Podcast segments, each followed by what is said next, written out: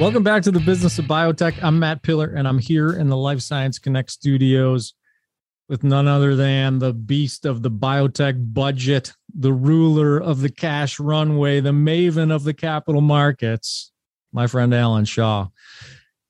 Alan, how you doing? I'm doing doing well. Thank you for that uh, wind up. I feel like I should be saying something as equally complimentary back. There's nothing to say. Nothing to say. You know, uh, we're marking a milestone today. Alan, do you know what the milestone is today? I, have heard through the grapevine that it's uh, it's the hundredth episode of the Business of Biotech. One hundred episodes. Yeah, crazy, isn't it? Where has the time done gone? And and um, and congratulations you know given that we're always focused on milestones it's it's uh, it's it's really nice to have a positive one. Uh, I, I, don't know if you'll trade up today but it, it'll be it's great. Yeah well I, I, I hope so. I hope we i hope our numbers trade up. Uh, and that's I, I gotta i gotta applaud your segue there because we're gonna we're gonna talk about we're gonna talk about trading up and and trading down as it were uh, in today's discussion uh, but before we get into it, I got to thank you. I mean, I have to thank you. You know, when I reflect for a minute on this podcast, uh, I started this thing two years ago. It was just just over two years ago when this episode drops, and uh, it was it was just sort of an experiment. You know, it was an experiment because I was brand new to the space, and I and I and and I knew that the the best way for me to learn this space was to spend time talking with people who are innovating in this space, new and emerging biopharma leaders who are innovating in the space. And then we thought, you know what? If I'm going to do that and, and ask those people questions, there's probably a, a, a big universe of people out there who would be interested in coming along for the ride. So why not? Why not put it in podcast form? So we we said, you know what? Let's do this, right? Like fearlessly. Let's let's just go do this. Uh, let people listen in on Matt's uh, inquisition, sometimes naive and, and uninformed inquisition of people who have been in the space for a long time. And Alan, you know, you were my first very first guest. Uh, you helped me kick this thing off. You've been on the show 12 times now. Uh, subsequently, I know at one point we talked about like, hey, let's let's do this monthly, and then, man, the runway just gets long. I we get you know just jammed up with with guests. Uh, but but I've managed to get you to come back and, and spend time with me 12 times now. Um, you know, I I just I just want to thank you. I mean, your your episodes. Look, I like you. The audience likes you and you're really good for ratings. So thank you. uh, thank you. Uh, I appreciate that. Uh, and I'm going to certainly share that little uh, bit with my mom. I think that'll certainly make her day. So thank you for that as well. It's been, it's been fun, you know, when we embarked on this, uh, you know, as you said, it was an experiment and I've been really, uh, I've enjoyed the, um, the collegial nature of the activities and being part of uh, the journey that you've embarked on and look forward to continuing the ride yeah well good i'll send you i'll send you a, a snapshot of the stats so that you can prove to your mother that this is uh you know that, that you've you, you've you've made a name for yourself among among the audience and I appreciate that. I, it's funny. I tell my family, you guys may not want to listen to me, but apparently other people do. they do. They do. They do. They tune in. Um, yeah, and part of you know part of the reason they tune in specifically to Alan Shaw episodes is because you've got uh you know a lengthy and a unique uh, perspective on the space, and um, you know just kind of move into this this conversation that we're going to have today. Since we launched two years ago, you know the the roller coaster ride that that is the biotech space. Uh, it's been a wild one for me, being new to it a couple of years ago, and and now kind of seeing the ups and the downs you know the the just the wild ride that we've seen, particularly in the last 12 months, um, makes me curious. Not having historical perspective makes me curious about yours, your perspective on what's going on on this wild ride over the past 12, 18, 24 months. If you want to go back to when times were, you know, good and we were flying high. How does that kind of relate to the 20 plus years prior that you've spent in the space? What kind of cycles like this have you seen before? Give us some some kind of historical perspective. You know, it, it's interesting when you reflect on these things. You know, it's it's like platform shoes. You know, things go in and out of uh, season, and it's it's certainly very cyclical. And we've certainly had a, a prolific cycle You know, it's almost like the economy. You know, we've had a, a really wonderful decade uh, as an industry. And as, as we've referenced in the past, if you go back prior to that, you know, it was Death Valley. You know, you couldn't do deals at, at, at, all. And there's been a lot written about what needed to be done in order to sponsor that. And, um, but people's memories are short. And, you know, I, I would say, you know, if you look over more recent times, um, you know, it's it's kind of feels like the good, the bad, and the ugly. Mm-hmm. Uh, we've certainly had and continue to have, I'd say, the golden age of, of, of, biotech. You know, I think, you know, we're on the precipice of incredible innovation.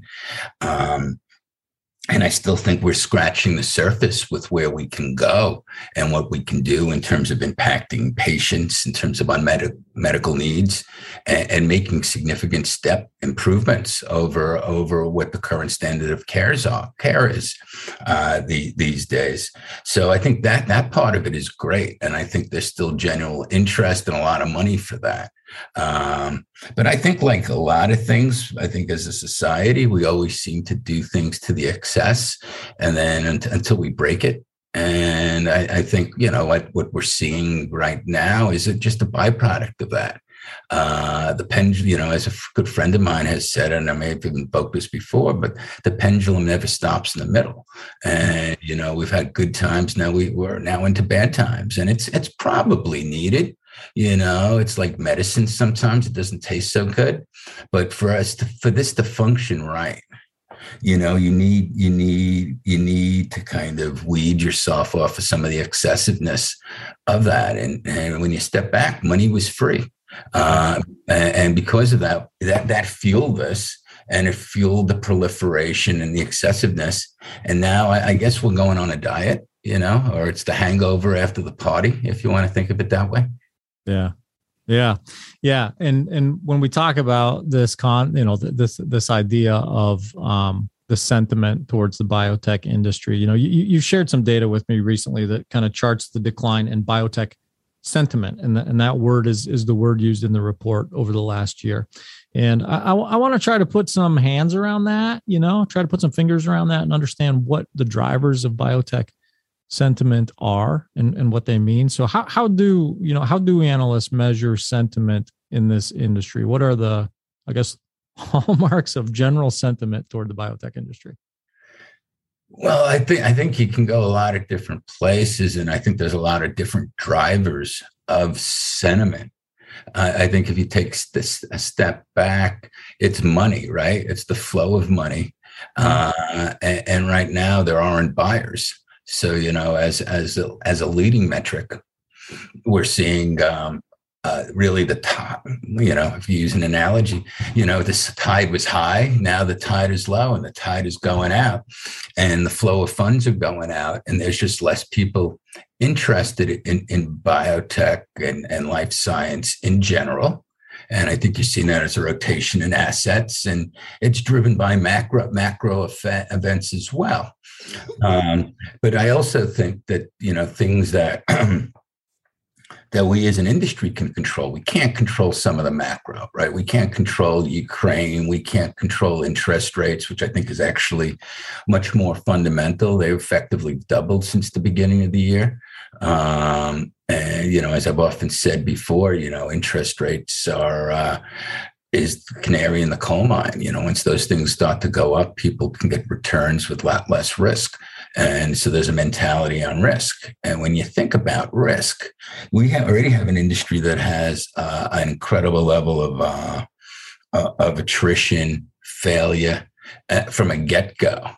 And when you when you start to see things that kind of suggest an increase in those industrial jeopardies, um, uh, albeit regulatory, where the FDA is certainly seems to be becoming a little sterner. Uh, even recent action right now in terms of kind of uh, enforcing and putting more teeth and hurdles in terms of accelerated approvals, I think are um, you know exhibits of that type of environment. But I think, uh, you know, further to that, you know, I think we're also seeing a lot of uh, negative sentiment being generated just based on the industry's execution.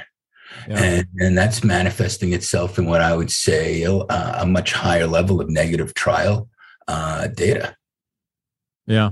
I want to I want to back up to something you mentioned ar- around macro events. That's going and I was going to save this question for later, but I'm going to ask you now because you brought up the macro event, um, I guess, uh, effect.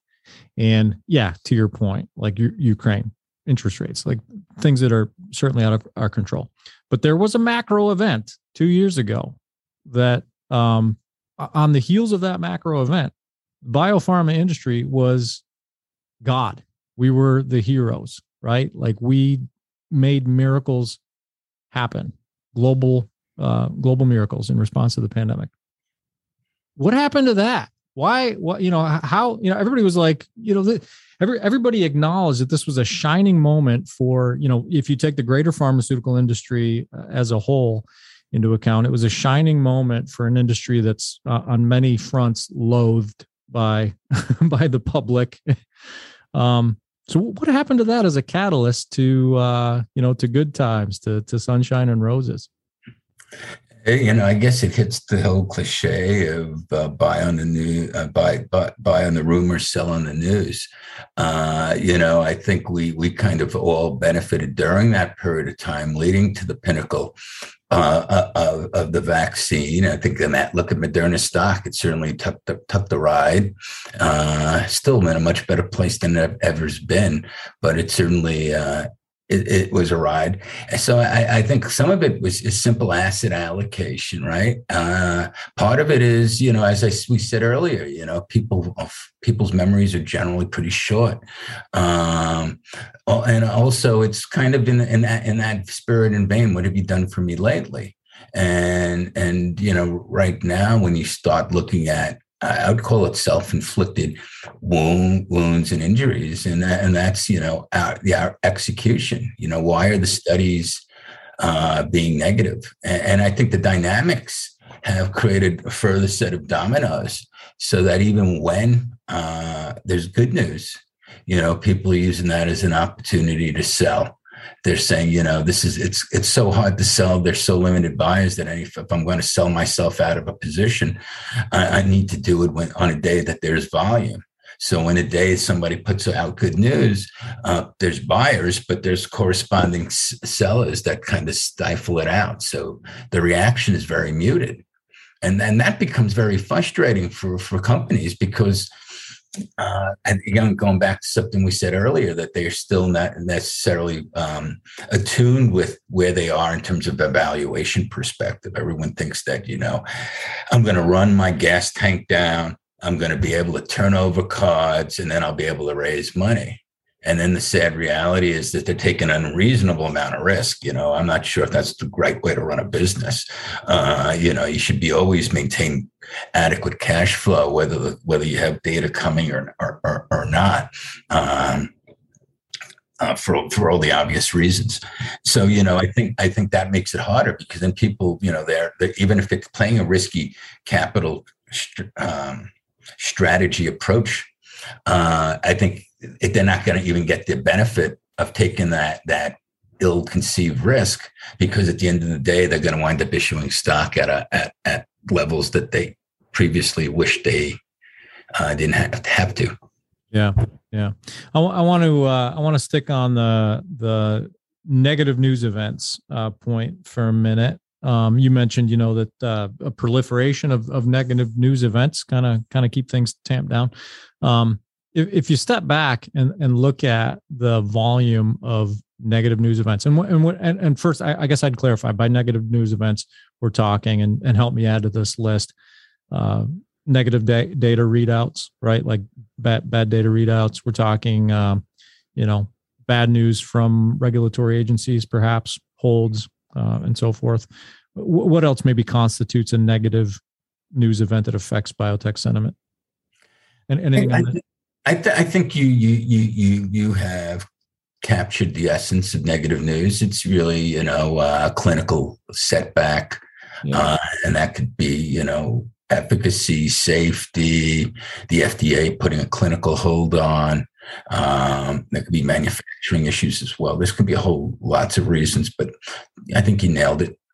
what what uh so if you look at this if if you let's say that for you know for for the sake of this conversation we're going to acknowledge that there's a, a, a trend like that we're noticing a trend that there seems to be more uh, negative news and you step back and you look at it um wh- can you put your finger on a cause a reason generally i know it's a it's a super general question and and uh, you, you know you, we can't analyze every every uh every biotech that's putting news out there but do you see any general trends around what's driving negative news events? I can certainly take a swag at it, right? I don't think I think yeah. no one's going to hold you to it. I mean, you know. No, I, I, I appreciate that. You know, I think it's kind of like art. You know, I think you're gonna if you uphold people, you're gonna get different perspectives from people mm-hmm. on it. You know, for what my two cents are worth, I think it's a confluence, confluence of things. Um, certainly, I think it, it starts with the number of companies that we've had, but I think it even starts back with some of the macro things that we were seeing about the flow of money. And, you know, it was so available, it was almost free in many respects. So that that really that was the fertilizer that you needed to create the companies at, at the end of the day. And, and, with that, we've seen really an unbelievable proliferation as we've talked on. So I think when you have loose capital allocation, uh, coupled with what I would say brain drain, you know, you needed to populate all these companies. And I don't think we necessarily had people who had seen it and done it doing these things. So I think you you're increasing the uh, the risk of difficulty in execution with all of that.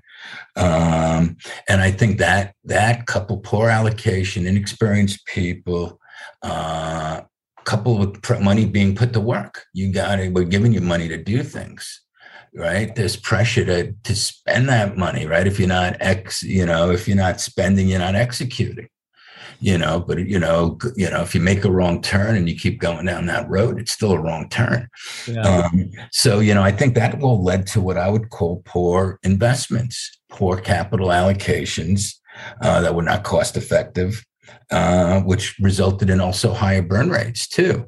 I think one of the things that we're seeing now that adds to the negative news flow, I hadn't even considered it, but it's that you all what you're hearing now is companies that are laying people off right? Mm-hmm. They're dialing it back because uh, they did get in front of their skis way, way too much right now. Yeah. Yeah. Yeah. It's a, you know, it's a, that's an interesting dilemma laying people off. And you just acknowledge that, you know, there's uh, a lot of cases out there where there's not the expertise, probably in the C suite, but the expertise and the leadership and the, and the veteran status that it takes to, you know, create better outcomes. And, and I want to ask you another question about that. Do you think, um, you know, I mean, you you you analyze uh, in in your daily work, like you spend a lot of time paying attention to the science behind candidates. Uh, you know, the people behind candidates, the jockeys you like to say that are uh, you know riding those horses. Do you think that generally, um, in, in in any cases, in many cases, uh, that there's good there's good science. Maybe there's good there are good candidates, there are good projects out there that may have had a better chance, may have fared better, may have avoided that clinical hold had they been jockeyed by veteran leadership, veteran chief regulatory officers, veteran CEOs. No, no, no, no, no question that we that we would that would help that would be a contributing factor, right? If you tie two two rocks together, you know, it, it may still not float, but it, it still right. You know, but it, I, I, would say that if you've if you've got if you've got the right folks involved, you know, the likelihood of of doing things incorrectly, um, making sure that you've done your preclinical work that you've asked all the important questions before you've put it into the clinic. I, I, I mean, I, I've seen, I've observed organizations feeling the pressure that they need to put things into a clinic. And, you know, I think there's situations, I'm not saying a lot of people are doing it, but there are certainly instances of people throwing things over the wall because they, they need to. Uh, and you don't haven't necessarily buttoned things down. Um, I think younger companies um, have a tendency to to to be a little loose with a lot of the early preclinical IND type of stuff that you need to do to get your drug approved at the end of the day, not necessarily for an IND, but you know those things do provide information. They do help inform, um, and certainly companies certainly could skip some of those spots, some of those uh, parallel tests in the interest of time. Also, you know, I'm not sure how many companies conferred with the FDA. You know, it'd be interesting to understand how many people had regular interaction with the FDA versus those who got clinical holds and whether or not, you know, it was because they didn't touch base with the FDA and, um, you know, understand what, what, what was expected. Yeah. Well, since you brought the FDA up, uh, a couple questions around the clinical hold phenomenon that we're seeing. Um, if you want to call it a phenomenon, clinical holds are trending up as we've ascertained. Um, first, give us a give us an explanation. Maybe you know, maybe maybe for those of us who are, are relatively new to the space and aren't intimately familiar with clinical holds and what they mean. Uh, you know, what are they, and and what's their impact uh, on sector sentiment? A clinical hold is, uh, is, is, something that's issued by the FDA uh, to the sponsor of a clinical trial. And it's a delay, really, uh, generally associated with safety, toxicity, um, and, and, some concern uh, around that. You know, uh, it could be related to a, simply a, a, side effect that there's a concern about, something that's been associated with a patient death, uh, that sometimes happens to better understand whether the death was related to the drug, whether it was related to a comorbidity or something else that could be related that you need to better understand. Um, so th- those would be some of the uh, things that would be associated with a with a clinical hold. When you're striving to excel in a new arena, the best guides are the ones already doing it well. The business of biotech brings those voices forward to help new and emerging biopharmas turn their innovations, like mRNA and cell and gene therapies, into clinical realities. Tune in and subscribe for insights on hiring, regulatory, and other need to know topics for biopharma leaders. The podcast is brought to you in collaboration with Cytiva. Check out their resources at cytiva.com backslash emerging biotech. That's C-Y-T-I-V-A dot com backslash emerging biotech. And, you know, you, so we've already covered, you know, maybe some of the potential sponsor uh, factors on the sponsor side that are contributing to uh, an increase in, in clinical holds.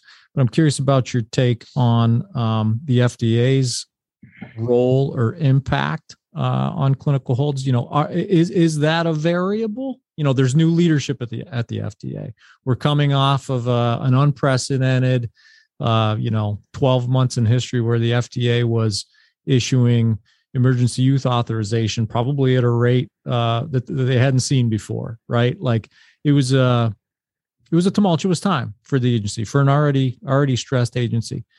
Does that impact like you, you mentioned you know you use the pendulum pendulum analogy. Is there a pendulum at the at the FDA, perhaps, to any degree that contributes to this uh, this this whole scenario that we're seeing right now? Uh, it's definitely a factor. You know, I think, you know, you talk about sentiment earlier. You know, I think the FDA has now introduced a level of risk that was previously not not necessarily considered or viewed to be there. Um, also, I think the reason the seat was open, in my view, for as long as it was before it was filled was because I think there was a little bit of a debate that was going on behind the scenes behind what was the posture of the new FDA commissioner. And I think there was a sensitivity about them being too cozy to big pharma or biotech or the industry, I guess is the better way of looking at it these days. Mm. Uh, so I think that you know I think that that that is the bias uh, I think going into this. So I th- and I think you know the debate around accelerated uh, uh approvals uh, and, and, the commitments and the enforcement thereafter, thereafter, I think speaks to that sentiment in, in many regards. Uh, I do think that you have to look at, you got to peel the onion a little bit. You know, for instance, about 40% of the clinical holds in the industry recently were related to gene and cell therapy. Mm-hmm. So, you know, I think that's that's proliferated and that modality is new. And that's I you know, there's more, as many questions as there are answers. It's probably a lot more questions than there are answers, actually. And I think people are just being careful there. Uh, particularly when there's concerns around durability and, and other other other uh, safety uh, for sure. Yeah. And, and, yeah, and these lots, some of these earlier therapies are one and done. So you know, if you you know, and it precludes being able to do something else down the road. So, you know, there there's there's other considerations there.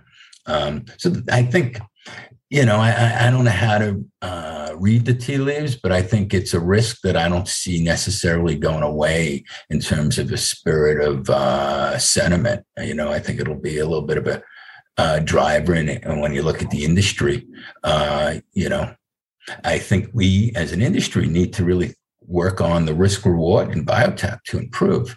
You know, uh, I think you know people, and when once you demonstrate the risk reward, you know, I think you will see things that that will be a big driver in, in sentiment at the end of the day.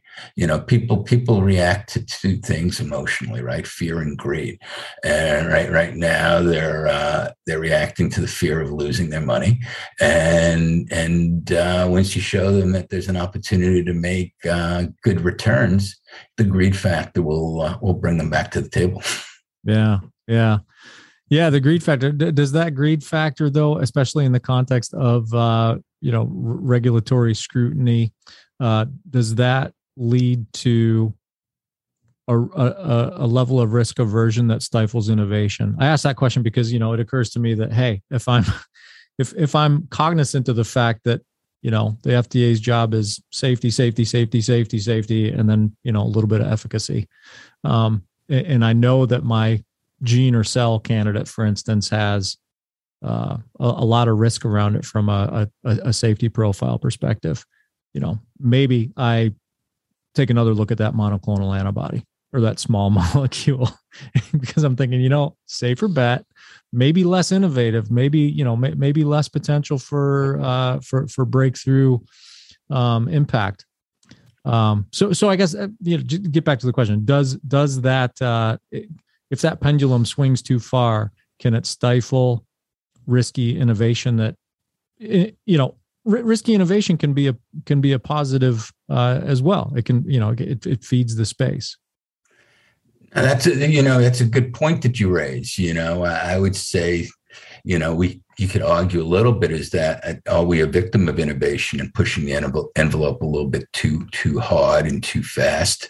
Yeah. um, and, and you know that's definitely a contributing factor too you know when when you when you have an easier flow of capital and you've got companies that are going out that are preclinical you know you're selling dreams right? Uh, so you know I, I, certainly think that you know you could be well well well ahead of yourself on on on that. And i think this, if you look at some of the company stocks out there the companies that sold those dreams yeah. you know, they're they're they're penny stocks at the, at the at, at these moments, uh, and that speaks to the fact that you know the science wasn't there yet. You know, and I think you see that with new modalities, right? This is not new. Anytime you introduce a new modality, you know it it has a high high hurdles to prove the merit as a therapeutic class.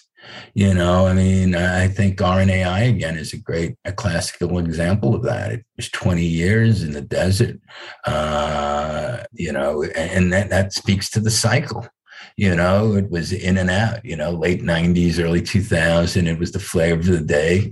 You roll the clock 10 years later and you're persona grata, and then the 10 years. And, you know, it's it's a promising modality and we just scratched the surface. Yeah. Um, so, you know, I think all of these things are great. You know, I, I would also say in this environment where uh, capital is king that the um, the cell and gene therapies are very hard for small companies to take on just because the cost cost of the drug supply the drug materials um, and you know every batch every one that you run is dear and, and, you know as we know that doesn't always work the first time. So you need to be able to uh, to do that. Uh, so it's tough. It's I, uh, in my view it's a little bit of a big boy sport but it's but i think the innovation comes from the small companies. You just need to i think go back to other things that we've said collaborate. Um, and again know what you know and know what you don't know. And i think you know a little bit of the brain drain and a little bit of what's been going on is that people great people smart people but they don't necessarily have the seen it done it uh, know what good looks like experience and you know as our mutual friend uh, Ian Walters often says, you know, um, you know, picking the right thing to do is twenty percent of the battle. Eighty percent is figuring out what to do, and it doesn't work. Yeah, yeah, that's a that's a great segue to my next question because Ian and I, you know, have have had that conversation. Like we we you know we we we recently had that conversation, and we spent a lot of time talking about it. And uh, you know, one of the things he talked to me about was what it's like, you know, the the loneliness of being a CEO answering to uh, investors when your when your stock's getting battered.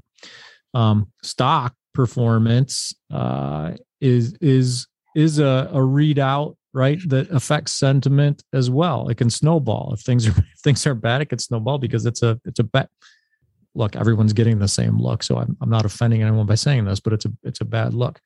Um, but how how important is that?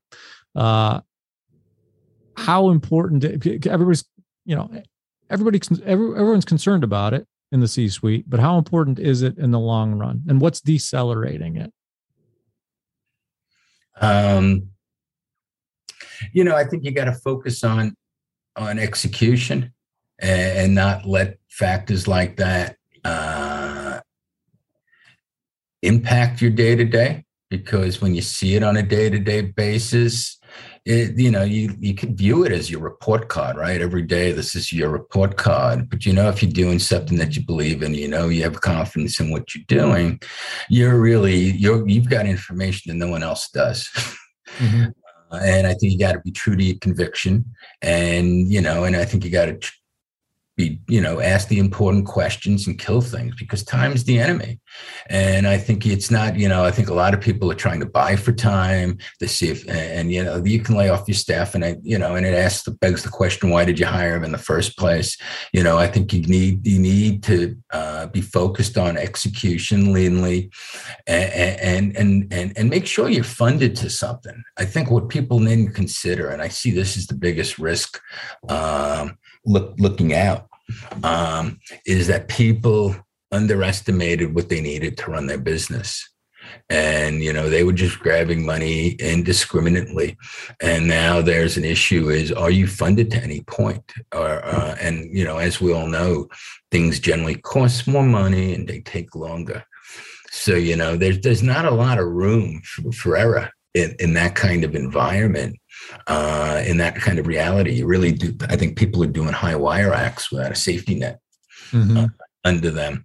And so I think it's really important to not only capitalize yourself to your inflection points, your milestones, going back to milestones, um, but you, you need to be able to go beyond it a little bit too. I think for a couple of reasons. One is you, you need to be able to, um, in, in case the, uh, the experiment doesn't work, you know you can you, you know you can't you can't be just totally desperate. You don't want to put yourself in that position of desperation if you can help it. And then secondly i think people now and we've touched on it before that when you do have positive data you know people immediately expect that you're going to be coming to the capital markets. So people are kind of shorting you in advance. They're they're expecting a cover. Um, and you're not and and people or people who have positions are saying okay i'm just going to trade on this uh, and get out because now this is a day of liquidity. So I, I, think because of that, you just need to be very mindful of of of, of managing your cash and, and, investing, really investing in the right stuff and making sure that you know the translational work is done. That you know, you know, yeah, lung cancer is a great market, but have you done the experiments necessarily to inform the likely the likelihood of the outcome? You know, when money was rolling around and the punch bowl was out there with a very low cost of capital, people were less disciplined and had bigger dreams. You know, bigger dreams and less discipline is just not a good combination. Oh, no, no. Well said. Uh, so you've alluded to uh, to to some answers to this next question I'm going to ask you, but if if you could kind of help crystallize um, what the uh, leaders of, of biopharma can do tactically, strategically, should do in the face of bearish market sentiment. Um, you know, and, and a lot of what you what you said is like uh, you know good good business practice for um, you know sheltering from from bearish market sentiment or being prepared for it.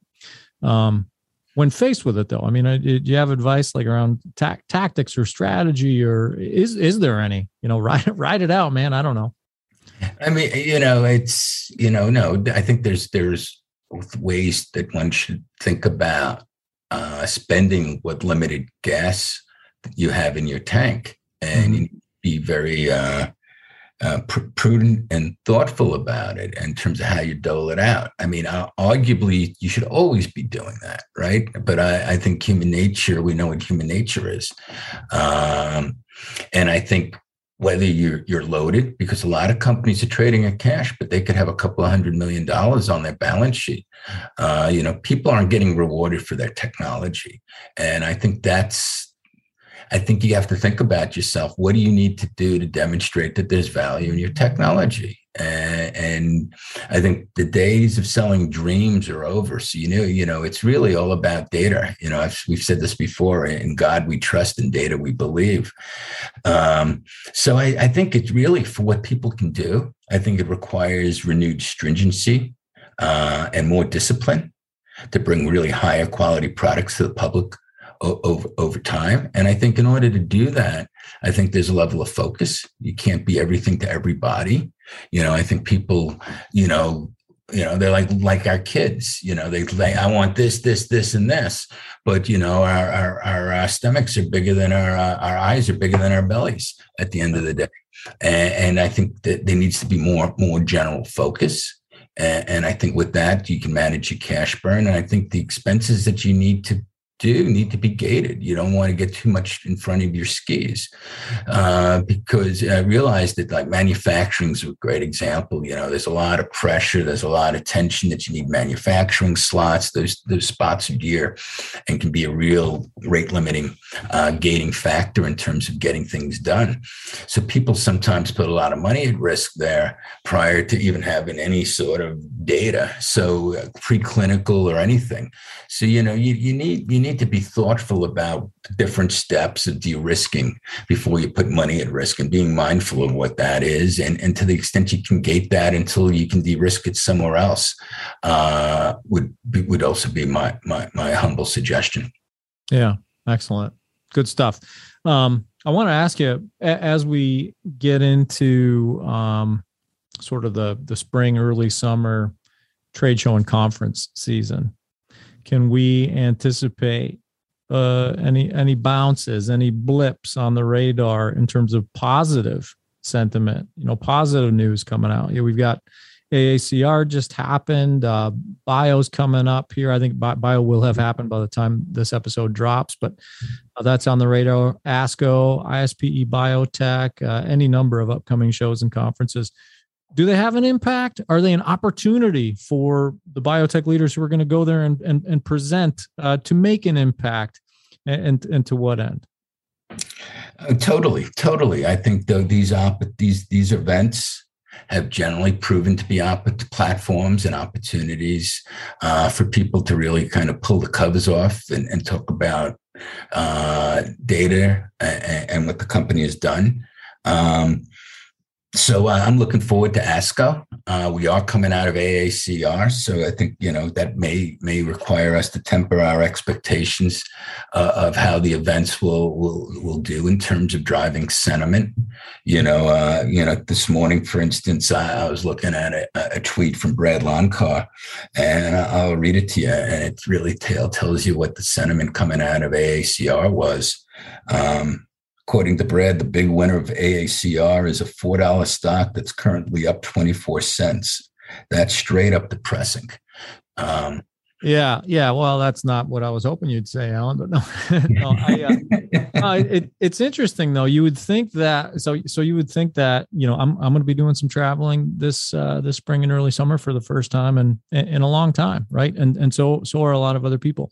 Um, as these events start to open back up to you know in in person traffic and attendance again uh, you would think that maybe they would hold i don't know the the fact that we've been uh, pent up for so long and now things are coming back a bit you think they would pack a little bit more punch.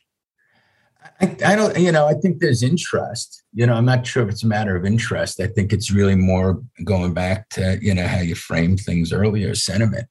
And you know if we execute you know if we as an industry you know had exciting news you know i would look at you know news coming out for TIGIT other, other things like that to show that you know immuno-oncology you know some of these new classes of, of drugs will work mm-hmm. uh, you know those those those things are all all helpful if you have a, other continued failure that's going to be disappointing and it'll again people will sell on the good news.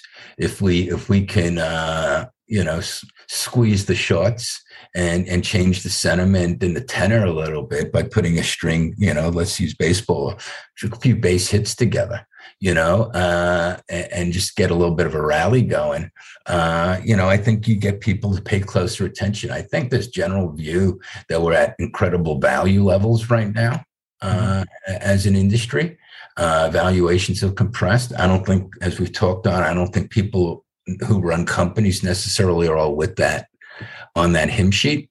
Um, but uh, I think you know, at the end of the day, you know, if you show a drug that works, the value is there, right? You know, if you can show somebody that's gone PDL uh, negative to PDL positive, you know, you've just, doubled the checkpoint market. So, you know, I think things will happen when you can do something like that. That's that's meaningful. Uh, yeah. Right now, unfortunately, I don't think in 2022 we have been able to, as an industry, really to turn do much in that respect that's turned heads that's wooed that's that's made a meaningful um, impact. And i think that's that's working against this and that's coming off of the, the, the wonderful negative momentum we had coming out of 21 so right. we just need to change the tenor. So i think if we those are all great platforms these conferences but you know we, we need we need to be singing a different tune do you uh I'll, I'll, ask you one more question on this and then we'll wrap things up. Do you um i'm not going to ask you to you know n- name names or, or get specific but knowing knowing what you know and, and looking at who you look at and studying what you study uh do you do you anticipate any of that uh positivity? Do you see opportunities for that tenor to change uh in in the in the short term you know in within within the year let's say you know, I, I, I definitely do. I'm a believer. Uh, you know, I, I, I everything can't be negative. just can't. You flip a coin; it's got to come up heads eventually. So you know, uh, I, I and I think there is good science being done. I think there's really the right kinds of work being done. I think it's just a little perhaps uh, drowned out a little bit based on again of the volume that we brought to the party right now.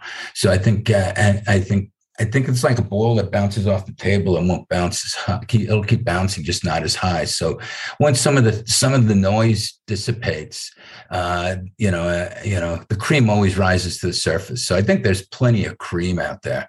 Um, and, I think it's a great opportunity, and it's just a matter of being good stewards right now with your cash, uh, you know, to manage manage through this storm. Um, you know, going back to what you said earlier, you know, over the years, you know, we, there's been good times and there's bad times, and I think that the folks that have been able to see both sides of that have been able to navigate through the bad times, and this is really everyone's true test and the true mettle of everybody. You know, do smart things. You know you know what i like to tell people when you're when you're allocating scarce resources would you do this with your own money?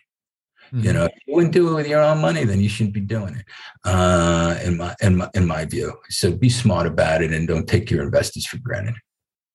That's a good note to end on. Alan thank you. Thank you for uh, thanks for joining me for this conversation. Thank you for joining me for for uh, many of the conversations over the past hundred episodes and uh, being being an ally. Um, we're going to move forward and I'm, I'm, I'm going to have you on a whole bunch more over the next over the course of the next 100 episodes.